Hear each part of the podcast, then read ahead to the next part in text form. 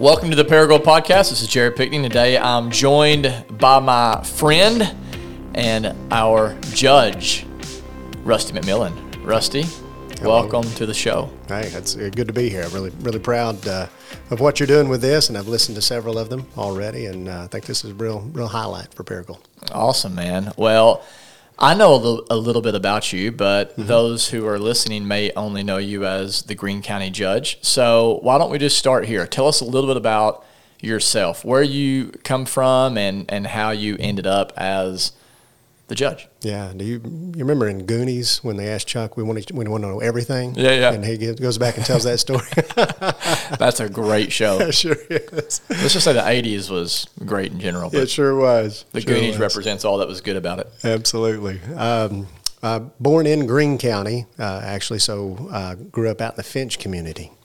Uh, so that's down Highway 358, uh, 351, but Finch Road, as it was known, and um, believe it or not, as in in my county judge role, I tell people I did grow up on a gravel road. Uh, it was gravel until I was about eight years old, and uh, Those county roads are special. that's right. That's right. Uh, my dad uh, grew up Church of Christ, and, and uh, my brother and I were, were raised up in Church of Christ.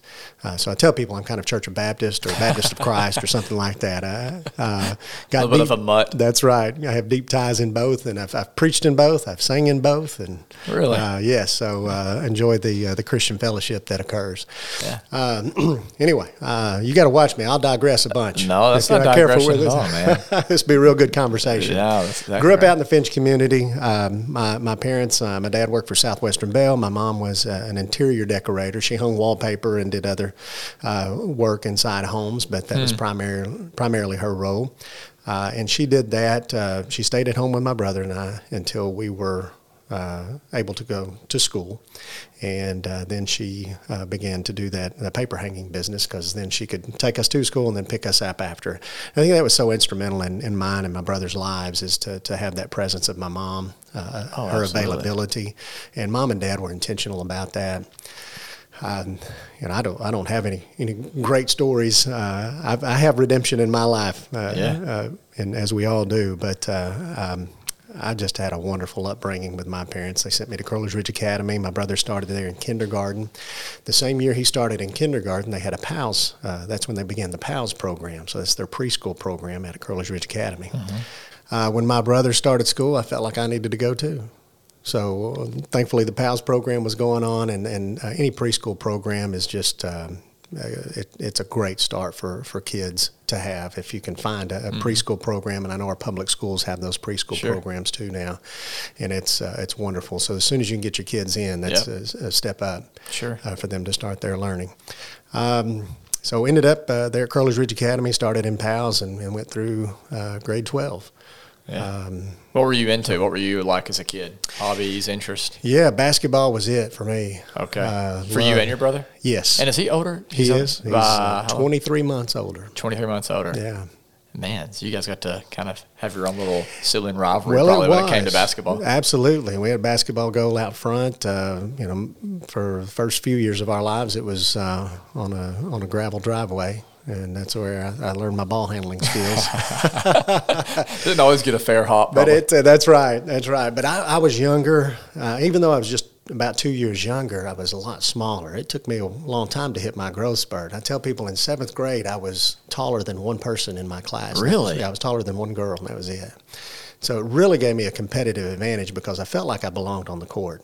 Wow. And I felt like I belonged in, in whatever was going on. I don't mean that arrogantly. I just like, Yeah. I want to be involved in the action. so you're the smallest guy on the team, right? Uh, yes, I was. Um, up until um, between my eighth and ninth grade year, grew six, six inches. So Wow. that's when I shot up. And Did you move from point to forward? No, I stayed at point guard in high school, uh, and even in uh, went to Crowley's Ridge College for a year and played basketball I there. didn't know and was that. point guard as, Did Royce play well. college too? Yes, he played there at CRC. He did as well. Mm-hmm. Was CRA, were they a good basketball team when you were in high school? Yeah, we weren't too bad. Um, Were y'all playing Paragould and Tech back we, in those yeah, days? we were still playing. Uh, we played Paragould uh, once uh, my sophomore year. We played always played Greene County Tech twice when I was in school. Okay.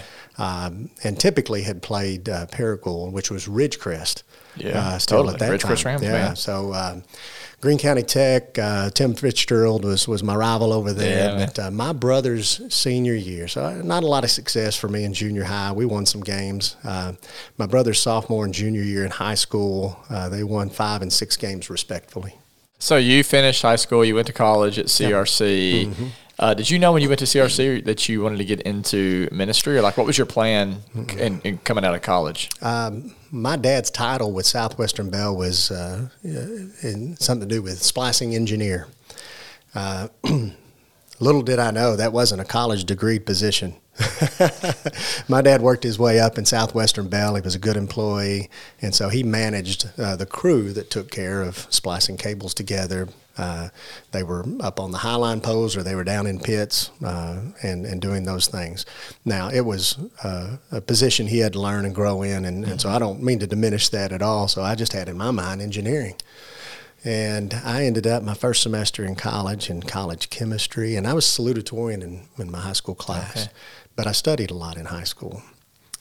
And I think I made a C in college chemistry, but that was just because I had good people around me that, that helped me study, and they were smart, and we, we worked together. And um, I stayed with it for another semester, but then ended up with a D in the second round of college chemistry.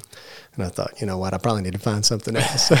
this might not be my so sweet spot. changed uh, majors a few times. Ended up at Arkansas State University because it just wasn't worth the money. I wasn't going to be studying at, at Harding. I came back, went to A State, and then uh, my dad said, "Hey, uh, I'm not going to pay for your college anymore because you're not putting forth the effort that you did in high school." I said, "I understand that." Well, at that time, Crowley's Ridge College, um, their Bible major program, Bible majors went went free because of an endowment that somebody had set up years ago, and they wanted to people to be trained for, for Bible and teaching Yeah. and pre- uh, preaching and, and things like that, and they had a good program. So I thought, well, I'd love to play basketball again, Yeah. and, uh, uh, and then I'll just major in, in Bible until I can figure this thing out because then I don't have to come up with the money Yeah. uh, to do this. Um, well, I think it's you know God lets you make some decisions in life, and then He says, if, if you're going to make these decisions, I'm going to use you in, in certain ways. Okay. I worked with uh, Seventh and Mueller Church until uh, the end of 2008 as a youth minister. Yeah. And um, it felt like it was time for me to kind of either decide. I didn't want to preach at that time, uh, so I I moved on from there. I went to work at St. Bernard's for a couple of years, and then came back to Unico Bank. Um, Leon Brinkley uh, went to church with him and had his kids and grandkids in youth group, and he asked me if I'd, I'd come back and, and work for him and take do public relations work for for Unico. Uh, he was really trying to expand at that time. Uh, so uh, Unico Bank uh, for about five years, and then I ended up county judge. And in there, you were pastoring some as well, right? Bivocationally, when you were Yes. like at Unico and some other places. Right when I was at Unico, uh, very interesting uh, how that transpired. In uh, September of uh, 2011, uh, my phone rings, a cell phone at the house, and uh, phone rings, and it's my it's about eight o'clock at night, but it's my dad's phone number. I, I, I know it's the home phone number where I grew up, so I recognize that, and I think I just had some feeling come over me because I usually don't talk to my parents after eight o'clock. Uh, but I thought this is going to be dad. He's going to ask me to come out and preach at Liberty. And uh, answers the phone. He said, "Hey," I said, "Hey, Dad." And he and Gene Wood was the longtime minister out there from when I was a kid. And he said, uh, "Gene and I've been talking, and he wanted me to reach out to you just see if you might give consideration, come out here and, and preach for a while." And I thought, "Wow," I said. Funny thing, Dad, I, ju- I felt like you were going to ask that when I answered this call. Uh, I had never desired to preach. Uh, that's uh, before. Loved youth ministry. I didn't feel like it was a promotion to get into that pastoral and, Yeah, yeah. minister role. That that wasn't your aim, that's yeah. right. Um, and I just felt like I'm gonna give this a shot. I think this will be good uh, for me. It'll really help my growth. Um, and when you when you're preaching, you really got to be in God's Word because you've got to you've got to be prepared what you're bringing. And I thought, you know, I'll give it three three months. I'll preach till the end of this year, and let me see if if I'm able to still you know do my job, take care of business there, and so on and so forth. And um, it worked out fine. I ended up there through September of 2014, and it was um, tremendous uh, three year period for me of growth, spiritual growth in my mm-hmm. life. Uh, we had some great things going on out there at the church. 2014, I was also in the process of uh, running for county judge, and so I had talked yeah. with my elders about that. I was like, yeah. you know, I, I, don't know if I'm going to continue to preach sure. if I if I get elected or what. Uh, but um, what had that you, conversation. What made you decide to run for county judge? It was an accident, I assure you. um, in 2011, uh, Judge Jerry Shipman uh, was was county judge then, and uh, for the previous 10 years, we had been under scrutiny uh, from the uh, Jail Standards Board for Green, for uh, state of Arkansas. Marvin Exum was on that board. He was a local guy here. Um, county jail at that time was built 93, 94 and uh, would house, uh, I think it was about 115 is what it was, uh, is the bed capacity. Uh, about 30 females and 80, 85 males. Uh, for since 2000 through, through 2011, we were consistently at 150 and even as high as 180 and basically you're putting people on the floor and, and such. So in 2011, uh, Judge Shipman knew we, we needed to do something. Uh, Dave Tierney was working uh, for Judge Shipman at the road department. And so then he moved him into a different position, and, and uh, Dave Tierney put together this Blue Ribbon Jail Committee. When somebody comes and asks you, hey, I've got this committee, and it's called the Blue Ribbon Committee, you probably need to turn and walk away because that's that highlights it. Thinking, well, this is an important committee. All it is is bait and trap to, to get you to, you know. Uh, so I've, I've told Dave about that several times. I'm like, you knew what you were doing by naming it something flashy and then getting people to, to buy into it. Um, I wasn't even one of the first choices. Somebody else had turned it down, and so Dave Tierney asked me if I would be involved. Uh, I first knew of Dave Tierney uh, he owned the Goody Barn in Oak Grove. Okay. And in yep. 2002, uh, when I ended up here at Seventh and Mueller as youth minister, my good friend, whose uh, son was in the youth group at that time, uh, my good friend Topper Killo, said, "Hey, we're going to go get a best burger you've ever eaten." And so we go out to the Goody Barn, half pound barn burger. And I frequented that place with the kids from the youth group. We go out there at least once a week and eat. We walked through the door, and Topper Killo a real loud guy. Dave Tierney's a very loud guy. We walk through the door, and Topper yells it. How are you, Dave? And Dave yells back, I'm great, Topper. How are you? And I'm looking at everybody else thinking, are these guys yelling? so that was my introduction to Dave Tierney. He asked me to, in 2011, to serve on this committee. I was with Bob Wells. Um, he, he gave me my first real job at Gazaway Lumber. Mm-hmm. Bob Wells was my mm-hmm. uh, supervisor. Um, Kimberly Dale was asked to be on it. She was the county attorney, and mm-hmm. so she was the, the, legal representative on there. Uh, Delmer Massey, um, uh, he's passed on uh, now, but uh, long, long, long time farmer out in the Walcott area. Mm-hmm. Wonderful man. Uh, Hewlin Linderman, uh, who was affectionately known as Hootie, uh, a wonderful gentleman up around the Oak Grove area, and uh, Brent Cox. Mm-hmm. Interesting thing about Brent Cox is he is the jail yep, administrator yep, now. Yep, doing good work.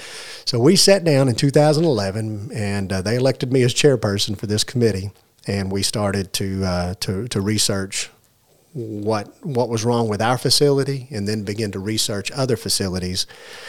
Um, not only in the state, but even outside of the state. We went over, uh, and it's close, but we went over to uh, Dunklin County, Kennett, and looked at uh, at their facility, and that's what we modeled ours after. It was build a shell, and then put these pods uh, that would hold the the, the inmates, uh, put those on the interior, and uh, between the uh, the the shell of the building, that exterior, and the pods was the maintenance area, and so all of our maintenance could be taken care of. Mostly, could be taken care of outside of being in the actual holding areas of the inmates. So it made it safer on our maintenance staff and so on and so forth, uh, utilize our services. So your question was how did I get involved with politics? So that was the start of it. and somebody in 2012, we had a, a, vote that was put before the people, and they voted, uh, um, the majority voted to put on the tax for construction of a jail. And there was two parts of that tax. One was a, a permanent uh, three eighths of a cent that would for maintenance and operation of the jail. the other three eighths of a cent was for uh, construction, and that was going to be a 10 year tax, and we were going to get a bond, uh, build the facility, and hopefully in 10 years be able to pay that off. After we, um, well, when we were leading up to that and getting that, uh, that passed, somebody said, hey, you need to run for Quorum Court. Quorum Court is the legislative body of the county. We have mm-hmm. 11 districts known as Justice of the Peace districts. Yeah. And for those who are listening that maybe you're a little confused by that, think of the city council, the way the city council yes. works with the mayor, the quorum court works with the judge. That's right. That's right. And uh, that position uh, was filled at that time with Josh Agee. Okay. Yeah. Uh, so we both lived here in District 2. Josh was appointed to that position when it became vacant. And so he couldn't run for it because of, of state law. But if nobody ran in that position, then he could be reappointed the next term. And so he was fine either way, but he had aspirations to run for city council. And so the the last day of the filing period, at eight o'clock that morning, I finally make up my mind and I called Josh. I said, "Hey, I'm going to go ahead and run in this spot. And it was I was going to be the only one in that position. Which, if you're going to run for anything, if you run for something you're unopposed, it's a really good chance you're going to win. you know, I, and I like yeah, those. Feel odds. good about your chances, yeah. so Josh said, "That's fine. I want to run for city council," and so he got his paperwork done and and uh, uh, made made that move in in that direction. And I intended uh, to serve one term, two year term, and I thought, you know, I've never done anything uh, civil civic duty. Kind of, uh, I, I, had all I had volunteered in the community. I was a part of Kiwanis uh, through my job in Unico Bank. You know, we try to do things in the community. I'd served on this Blue Ribbon Jail Committee. And so I thought I'll I'll serve one term and then and then move on. Uh, doesn't take up a whole lot of time, but you have one meeting once once a month, and then you do have some preparation outside of those meetings. Well, a few months in, I still I just kind of had that in mind. Uh, anytime you get on a, a, board, there's there's a few meetings that is kind of you're learning things. Mm-hmm. Well, about four or five months in, then I thought I started paying more attention, and then I started asking questions. And no disrespect of anybody that was in those offices, but I just kind of got some things working in my mind that I thought, you know, I, I, think some some things can be done differently, and I think we can do a little better in some areas. What were some of those things that jumped out that? Right. Well, to, uh, that you saw that we needed to make improvements in. Yeah. Uh, so in June of 2013, which was my first first year of that two year term, uh, we had an appropriation ordinance that uh, that hit the table uh, in one of our meetings, and we needed to appropriate an additional sixty thousand dollars in the sheriff's fuel budget. If you look back several years, you'll always see that the sheriff's fuel budget routinely runs at one hundred and twenty thousand dollars. But when they passed the budget in December of 2011, November, December of 2011, I mean, sorry, 2012, uh, they cut the sheriff's fuel budget by sixty thousand dollars. They cut another budget fund by thirty or forty thousand. I can't recall what that one is right now. And the intent was uh, we want to get a three percent raise to the the employees. Now I wasn't on the court at whenever on the quorum court when they passed that budget for 2013 because that's done in November December. Mm-hmm. I came in in January of 13. Well, I, I I said, well, why did y'all why did you not fully fund it, knowing that you needed 120,000 for the year? They said, well, you know, we knew that money would be here by by this time, just as that budget goes and as taxes come in and so on and so forth. And they'd always kind of been real conservative in passing a budget. And I asked the question. I said, well, what if it didn't come? Are we just going to have to park our sheriff's department vehicles because mm-hmm. we couldn't fuel them up? I said, mm-hmm. uh, and we just tell the citizens, hey, we can't service you now for the rest of the year. And I thought, you passed a false budget hmm. for 2013. Hmm. I just don't see why that was the responsible thing to do, knowing, knowing that we needed this much, $120,000 for the entire year. And from there, um, you know, just questions to Judge Shipman about processes on, on roadways, which roads are the responsibility of the county judge. Um, and so the quorum court's responsibility is to appropriate money for the judge to do, do the, the things that he needs to do. Um, but I, I, saw a lot of, um, felt like a lot of equipment that was bought at the surplus uh, at Little Rock Army surplus and equipment that needed a lot of work on it. And I thought, well, if we get if we get in better equipment or newer equipment that doesn't take as much maintenance, then we can get more product and more service out on our roadways. Hmm. And so those are a, a couple or few things that I thought I'd just like an opportunity to try it differently to see if we can make our money, uh, extend our money, and uh, to, to, you know, it's easy to look at something and think, hey, I can do that better. But until sure. you're in that position, you just don't know. Oh, and it's so, easy to play the armchair quarterback. Sure, right? it is. Sit and, back uh, and just critique everybody for absolutely. their job. And if I was in your spot, yeah, yeah. I'd be doing it like this. And but and you're like, I don't want to play armchair quarterback. I'm I, the quarterback. I don't. Put me in the game. That's right. And I, have never been that way. I, I, I, wanted to be involved. I want to be in the game. Uh, when I was at CRC, I got benched for about four or five games because I just wasn't cutting it. And what did I do? Well, I went to work in practice yeah. so I could get that starting spot back because that's where I believed I, I belonged. Yeah. And uh, and as long as I could contribute, uh, then I wanted to do that. Yeah. Um, when I was in high school, I ran for student body president my junior year. Uh, you know, usually you, as those things go, you know, that's reserved for a senior. But uh, so I got elected student body president my junior and senior years hmm. uh, at CRA. Um, so it's easy to, and we see so much of it on social media, especially, right? Yes, Where it's yes. just, we think we're going to, yeah, it's like we try to change the world by just critiquing everything that's wrong with it rather than just putting some skin in the game. Yes. Like, get off of social media and go and try to be the change that you want to see in the world. Right. So, gentleman, I, I, heard this on a TV show, but the gentleman told uh, what leadership is. It's making a decision, and everybody with a mouth gets to second guess you. yeah, you know, right. and uh, so it's just um, we need more encouragement than critique in life. Uh, we need more cooperation than ridicule, and uh, and, that's been my approach in, in county judge is uh, somebody, it's easy to say, well, you're just complaining about your road. And I, have changed my mind on that real quickly. I said, you're concerned about your road mm-hmm. and you have a right to be concerned. Yeah, sure. I, um, I grew up across from weatherman Terry Wood and he had a four wheel drive Jeep. And on those days where it was really muddy, his uh, his daughters went to school at CRA as well, and he'd come pick us up, mm. and he'd drive 80 miles an hour down these bumpy gravel roads, and we'd have a ball. And we didn't have our seatbelts on either, so I remember my head hitting the top of that of that Jeep. So I, I, know the concerns there, and I've heard people talk about the challenges with with our roadways, and so I thought I'm going to throw my name in the in the yep. in the ring and in the hat and see if uh, if the folks will give me a chance. I met with five um, individuals the first time just to talk about the idea of, of doing this. Uh, and I'll tell you, Dave Tierney, when he asked me to be on the Blue Ribbon Jail Committee in 2011, two months after we started meeting, he looked at me one day, just him, him and me, and he said, "If you if you do this right, you'll be the next county judge." Hmm. And I thought, why do I want to do that? what do you think he What do you think he meant by that? Uh, Dave and I had spent enough time together, me being out at the Goody Barn eating his yeah, hamburgers, yeah. and just knowing who uh, who he is, and him knowing me, and he'd seen me working with these kids, and and I think he just saw somebody that wanted to to, to treat people right, and be honest, and and saw uh, man a good character, saw leadership potential, right. yeah, and um, um, you know, and that's not not to toot my own horn, but I, I think. Um, you know, I've asked people lately, "How are you doing?" Well, better than I deserve. I'm like, "You're a child of God."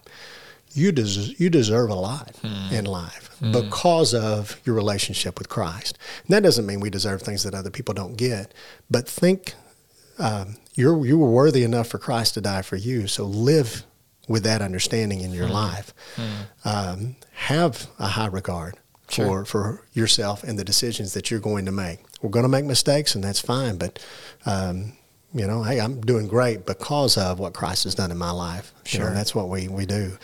So I ended up, I went and talked with Judge Shipman and uh, in his office at the courthouse. Uh, and I said, um, and, and I go way back with, with the Shipmans. Uh, his son Brian was uh, four years ahead of me in high school, and uh, his son John was uh, I think he graduated when I was maybe third or fourth grade. So I've known the Shipmans. Uh, judge Shipman was the county judge the decade of the 80s. And so I saw him at basketball games at Crowley's Ridge Academy because that's where his boys went. And so I, I, didn't have anything ugly towards him, but mm-hmm. I just told him, I said, Judge, I'm going to, I'm going to, I'm planning to throw my name in um, to run for, for county judge. How'd that go? And he was fine with it. He wasn't ugly to me. He said, well, he said, uh, I look forward to beating you. you know, and Judge Shipman likes uh, he likes the competition. He loves the, the office of judge, and he loves work. He's a hard worker. He works circles around anybody. Still, he's seventy, upper seventies, but he still works hard uh, today, daily. Hmm. Um, so uh, I made that decision. I had those five individuals, and then they they felt strong uh, strongly about my, my, running and were ready to, to support and, and start processes of, of, raising some money. So um, that's that's how I got involved. So I. What was the race like? You know, Josh said it was it was very hard on him. I don't know if you listened to that podcast, but running yes. for mayor was running for county judge similar to that. I mean, just yeah. did you find it to be pretty difficult? Yeah, my my daughter was born in uh, November of 2012, and so I have a good job at Unico Bank love what I get to do there. Love my bosses. Uh, Leon Brinkley was the owner of the bank. Had great relationship with him. Love his family. Um, the the nuns are uh, Vicky uh, is is uh, one of Leon's daughters, and so the nuns, the Brinkleys, you know, I have wonderful working relationship with all of them. And I didn't want to leave Unico, but I felt very strongly about. Mm-hmm. I, I, think that we, we need I think we need a change here in Greene County, and I think if they give me a chance and I surround myself with the right people, I think we can do some good things. Um, so we started that process. That was November of 2013 is or December of 13 is when I met uh, with that that group of five people. Uh, Bob Wells was one of those. He and his wife Anita. Topper Killo was on that group. Dave Tierney, and um, wow, I'm ashamed I can't think of my, my other person that was in that meeting. But we met at the Wells' house, had a pie and some coffee about 7 or 8 o'clock one evening and, and talked about it and made that decision. We're prayerful about it as well. Um, in October is when the thought kind of hit my mind. And so I asked my wife, you know, got a good job. Yeah, and we've got a kid. So we've got responsibilities and don't want to yeah. mess any of that up. And I could have seen, I saw a long career with Unico Bank as well. And I said, Would you be okay if I ran for county judge? And she's, she's like a lot of people, you know, well, what does county judge do? so I didn't bore her with a lot of those details, but I just said, well, uh, gave her the kind of the uh, brief explanation of it. And I said, I just, uh, I, you know, I love Greene County, grew up here, my family's here. The majority of my family lives out and outside of the city limits of, of any of our uh, cities. And so uh, I've got a vested interest in our infrastructure, our roadways, our bridges. Uh, I have family that farms, and they utilize these uh, in this infrastructure daily. So she said, "Yeah, I think you can do that." Well, I asked her again in November.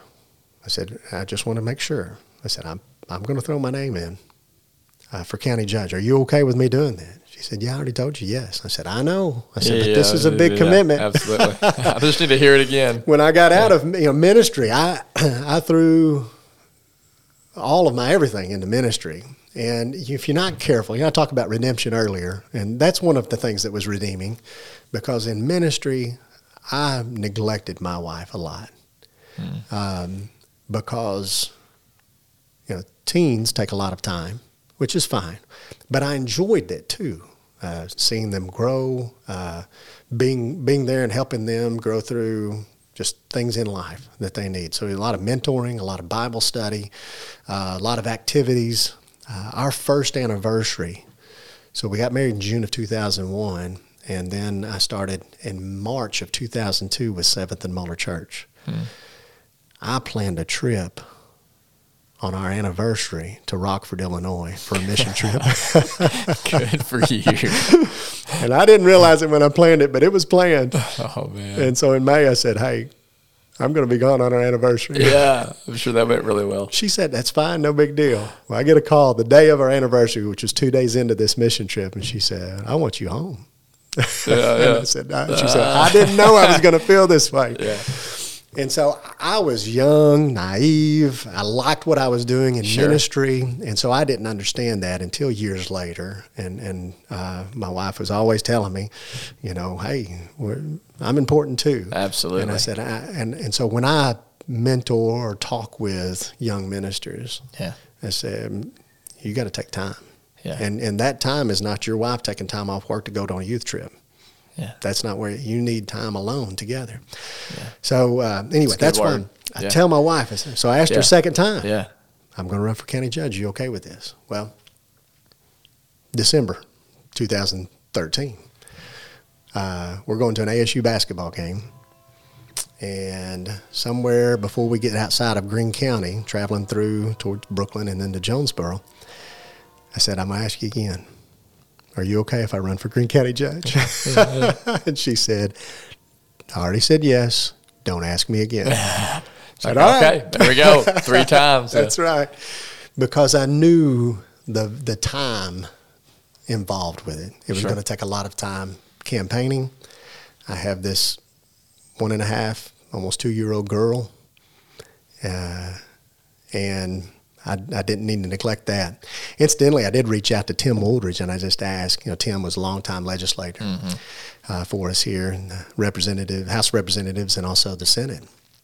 And I, his kids were young when he was doing that, and I said, you know, how, did, did were you still able to be a father? How did your kids feel about it? And I even reached out to his kids and talked to them about it. And they, they they were cut from the same mold as Tim, so they, they loved it. They got out and campaigned for him, and so on and so forth. My daughter's just a year and a half old, so we put a T-shirt on her, and she looks really cute.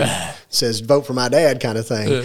Um, but that's that's how I, I, I I made a deliberate decision uh, about it, um, and I can tell you that first day in office was a whirlwind. I planned my day around eating, but it was two thirty that first day in office before I ever ate the lunch. ground running. Yeah, and I thought, what am I doing? I always, I never miss a Yeah. meal, uh, but it was so intense, especially anytime you're new in a position, and then you know you get all kinds of requests. You're trying to figure out where where you are. There's not really a, a, a training to prepare you yeah, for man. it. But I respected Judge Shipman a lot more after I got in the office. Didn't have wasn't. It's typically the way it disrespectful. works, Yes, you know I, I appreciated what he did. I thought in the '80s he was extraordinary. Did a lot of good for this county and getting our bridges improved and and taking care of our roads. Uh, the working county judge was his slogan, and and he did that. Um, and I always, when I was on the court, Quorum Court, I looked at it and I thought, you know, if I take a basketball, this represents everything there is about about the job. And if you draw a little circle on that, and this this, this model's from Pistol Pete, by the way. His dad draws a, a circle on a basketball and says, "This is everything I know about being a coach." And he puts a dot in it, and he said, "This is what you guys know as a team." And so I, I, I figured there's a, a you know a certain amount of that basketball that Judge Shipman knows about being county judge.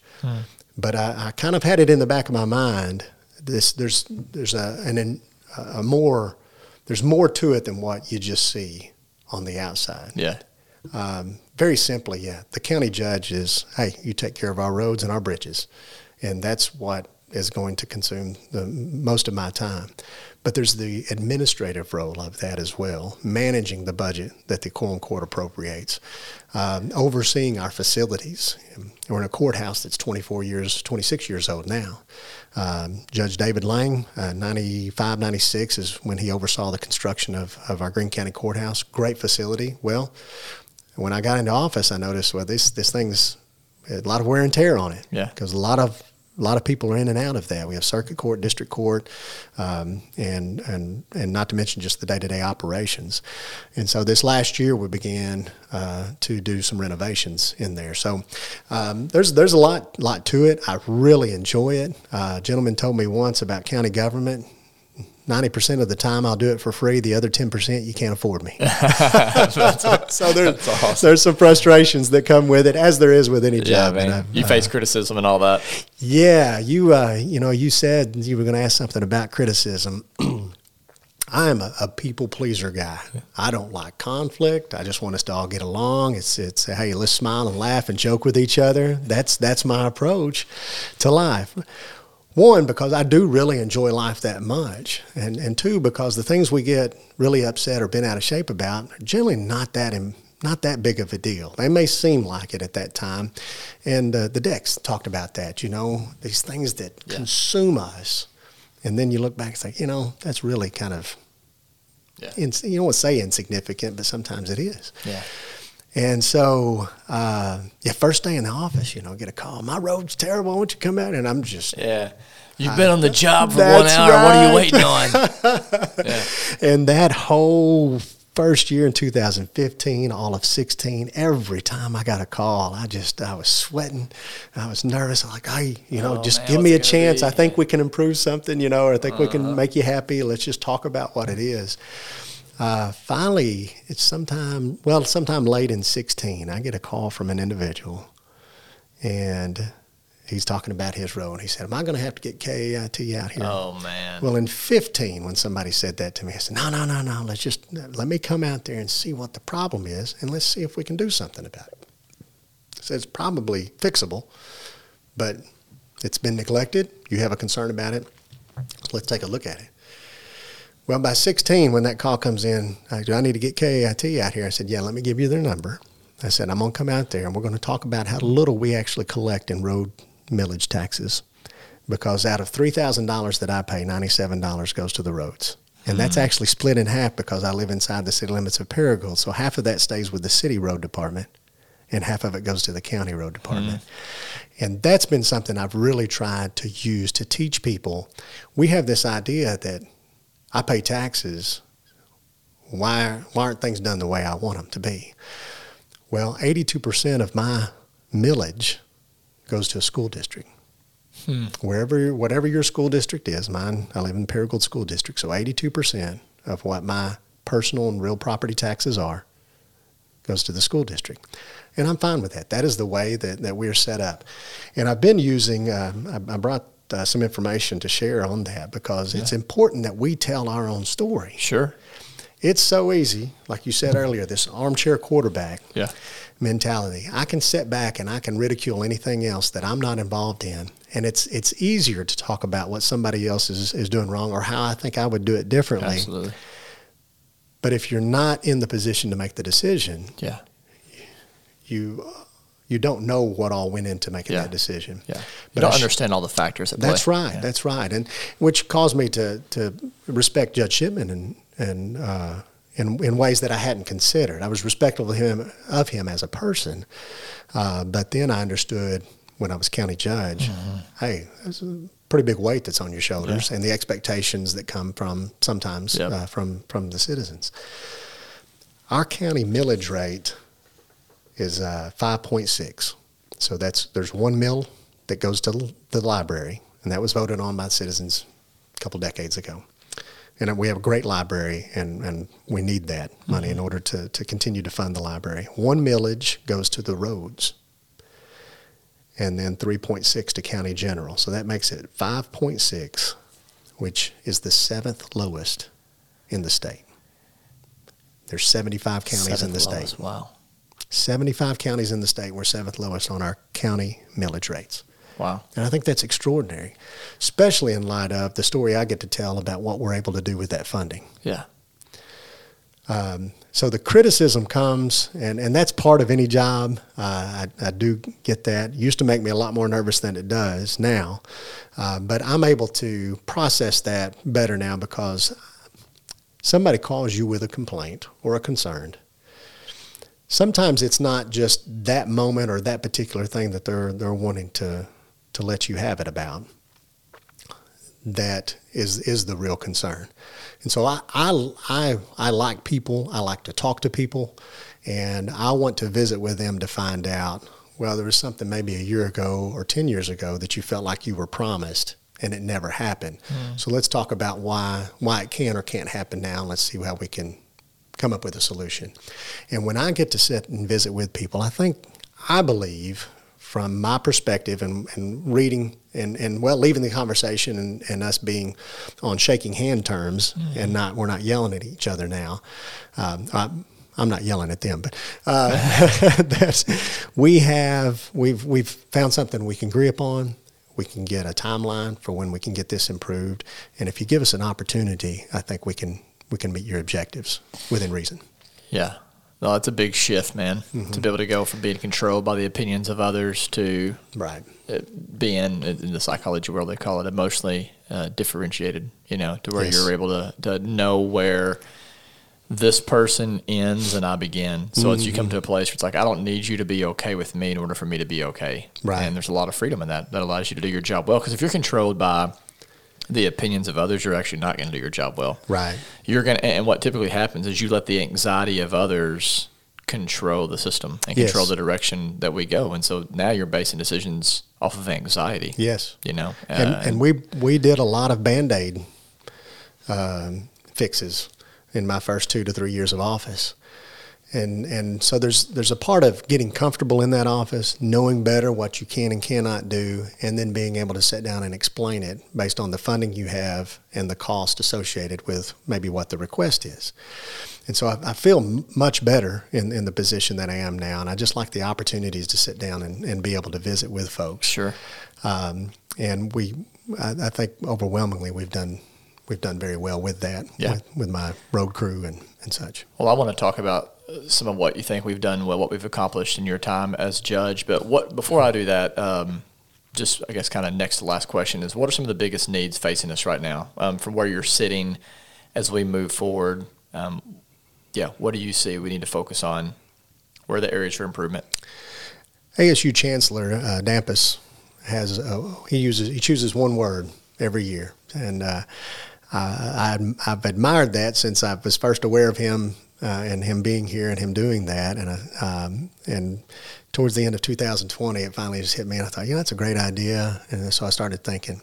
After coming off of 2020, and uh, you know, a note came up on my phone and said, "What do you think the the most used word was in 2020?"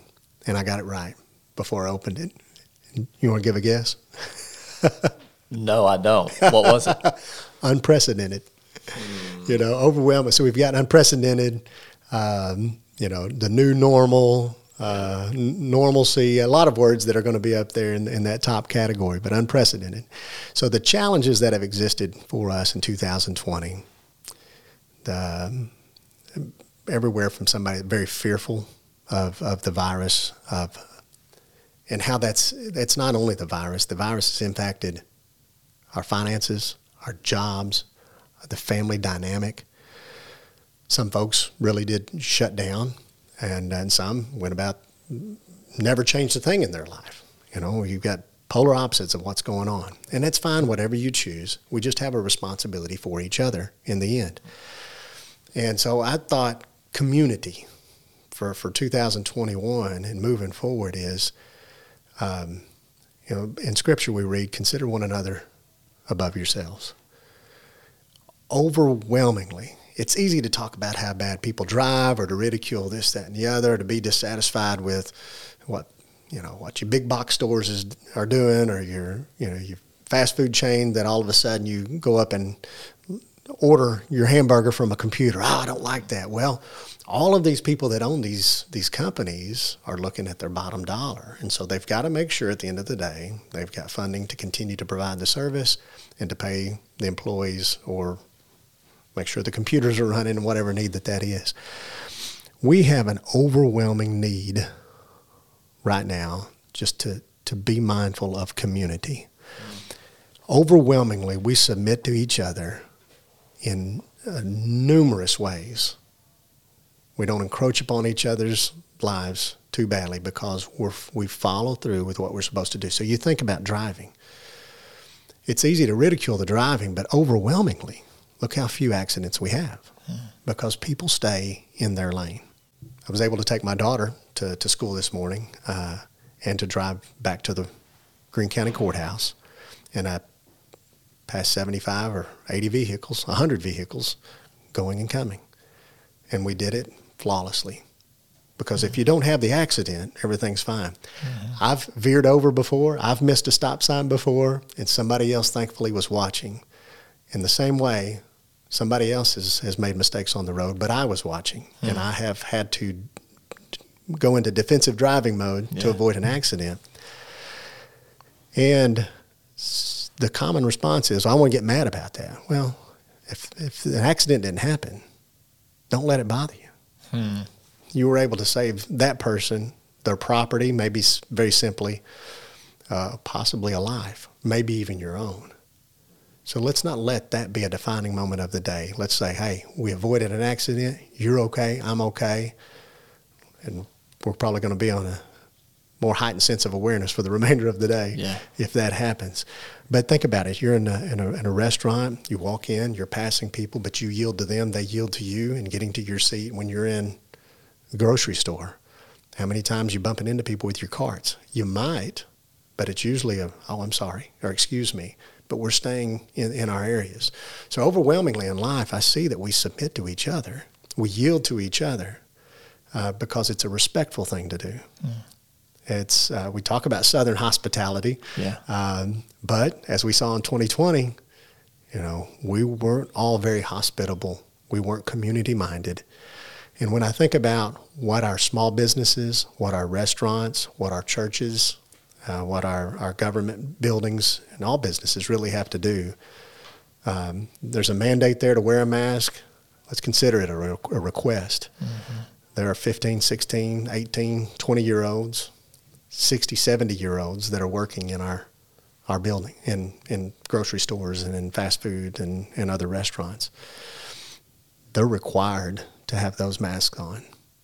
The least we could do, wear our mask in, abide by the regulations, the, Mm-hmm. Yeah. the, the rules. We don't like rules, but consider it a request, and it's an opportunity to think about my community Yeah. above what I want right now. Yeah, yeah. And I think that that's the most important thing for me is let's get back or let's work on our community mind uh, for 2021. Yeah, that's good, man. You know, you can do very little to change the world, but you can change yourself. You mm-hmm. know, you can take responsibility for your own actions. What I love about what you just said is, man, if you if you want to make the city or the county or the state or whatever a better place, stay in your lane. You know, take mm-hmm. responsibility for your actions. Like this change happens in those very ordinary moments mm-hmm. in like you said, in the grocery store or driving to work or right. And, Right. and so that's good, man. Um, I, we'll, we'll end here. What are you most proud of as you look back? You're down in your second term, right? Third. third term. Yeah. Wow. First So two terms term- were two year terms. okay. In 18, the uh, or in 16, the citizens of Arkansas voted on moving it to the uh, county elected positions to four year terms. And so in 18, it began a four year term. Okay, so in third term, as you look back on the work that y'all been able to do in your time, what are you most proud of? It's going to be kind of a combination of things, but I think if we if we base it, the most proud of, I'm proud of our financial situation of the county. I mentioned to you earlier some of those responsibilities of the county judge and the upkeep of our properties and so on and so forth. Um, where we're we're sitting financially is is wonderful uh, compared to where we were when I first got involved in county government. Um, I had a cash flow sheet here that I brought. Yeah, it is. awesome. Uh, I'm glad that you did, man. So- Come and prepare. Yes. Give us the give us the numbers. We want the facts. in uh, I was on the Quorum Court in 2013 and 14, and in 2014 we had a cash funds available uh, for as of November 30th, 2014, at 208 thousand dollars. Fast forward several years, so now in 2020, uh, funds available are 1.4 million dollars. That's And- incredible. And that's not a lot when you're thinking about businesses and operating and such. But we've been uh, got a quorum court, uh, excellent quorum court over the years, very uh, conservative financially. Uh, we went. We, we've gone several times. As I said, we, we cannot give a raise because we want to pass a balanced budget. Here's our revenue. Here's what we can spend of that. And we're going to be responsible with that because the idea is we don't want to raise any taxes. You know, people, if you talk to a lot of folks, you hear that I don't want to pay any more Yeah, taxes. yeah. Well, that's how we fund certain things that you expect, uh, that citizens expect us to, to do.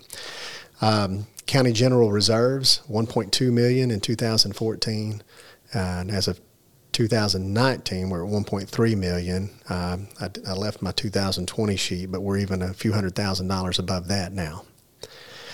And uh, county roads and road reserve fund 558,000 in 2014, 1.9 million in 2020.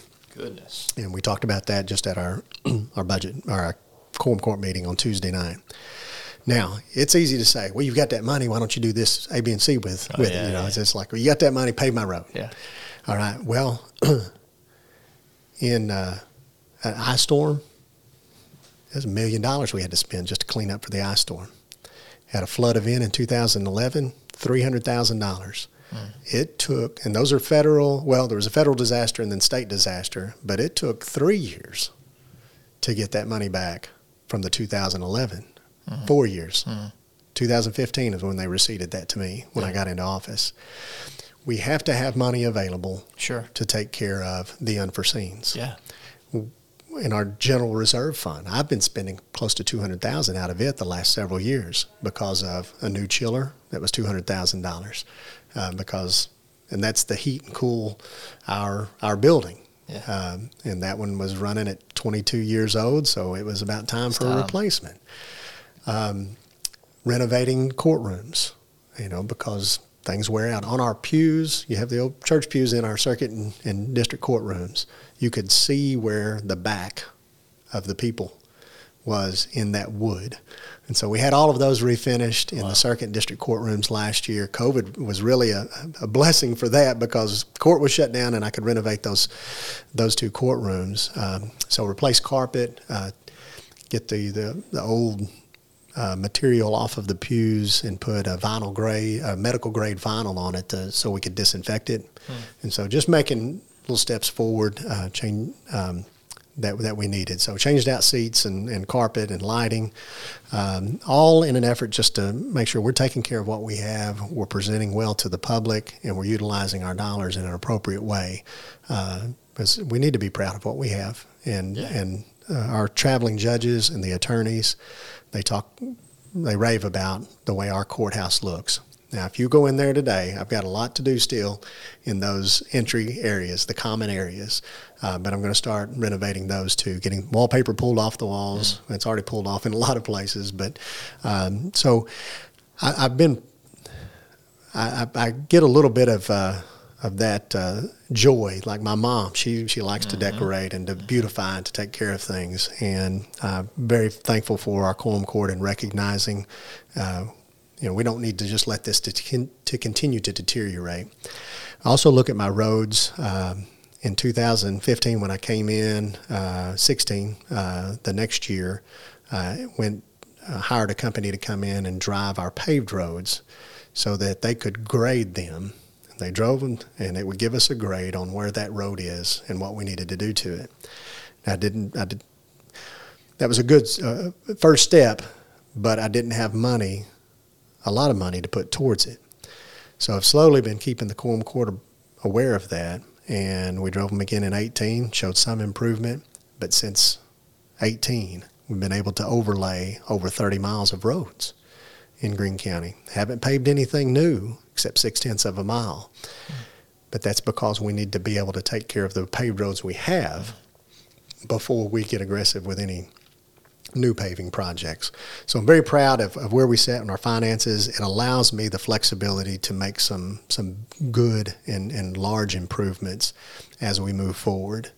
Um, and I, I think the citizens would be very proud if, if you get an opportunity, to come up to the courthouse and look at our circuit and district courtrooms, uh, see how nice they are. And we think, you Sure. know, well, that's for people that are going to court. Well, it, it doesn't have to look run down.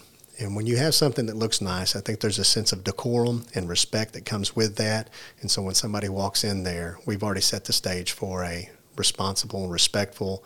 There's going to be some hard decisions made in those rooms, but if, if things look nice around you, I think that that brings with it a, a mentality of I'm going to be respectful in this situation because this is a, an important place. Yeah, that's good, man. I, I'm so glad you brought those numbers because I didn't know that personally, and that makes me proud. Yeah. um, yeah, just not just proud of you as my friend, and proud of you as the work you're doing, and just proud of this city, the Yes. county. So there's great things happening here, Yeah. and yeah, it just kind of comes out. It goes back to family. Um, to me, it's as I listen to your story. I mean, you got into this because of your family. Mm-hmm. You know, you guys, like you said, you all lived on the outskirts of the city, and right. so you had a, a vested interest here, and then you run it like you would run your own budget, your own family budget, man, in, in many right. ways. And so I, it's just, yeah, your heart comes through in that. Um, my, my mom and dad, Jim and Gloria McMillon, are just extraordinary people.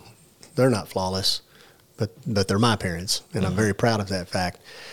My brother and I were taken care of. We always had exactly what we needed. We didn't have everything we wanted, but we had what we needed, and uh, we were loved. Mm-hmm. And uh, so that's that is the approach. I've been crossways a time or two, and I went of back course. and apologized yeah. to folks for Just doing like it. we do in family, right? Yes, that's yeah. right. Uh, and I, I, but I, I love Greene County. We have wonderful citizens here. We have people that like to work together yeah. to make things better and uh, we're, we're accomplishing that. And I think it's important that we, we tell that story about us and uh, always remember let's let's cooperate with each other rather than than criticize. Yeah, well, that's a great place to end. Rusty, thanks yeah. for coming on. Yeah, man. great. I probably talk way more than you planned, but that's the preacher and You're politician. yeah, it's a great combination. So, thanks, man. Yeah. All right, so that was Rusty McMillon, um, and our just Greene County in, in general is just so blessed to have someone like Rusty who has deep roots here. Um, he's a man of character, he's a man who really loves the people who make up um, Greene County. So glad that he took the time to join us today, and as always, glad that you are tuning in to these podcasts. Um, as always, we want to encourage you to be sure and give us a like on iTunes. That helps people to find us. Um, also, make sure you check us out on our social media platforms. It's Instagram, Facebook, and Twitter. If you've not subscribed to our email list, do that. And as always, uh, thanks for listening. Until next time.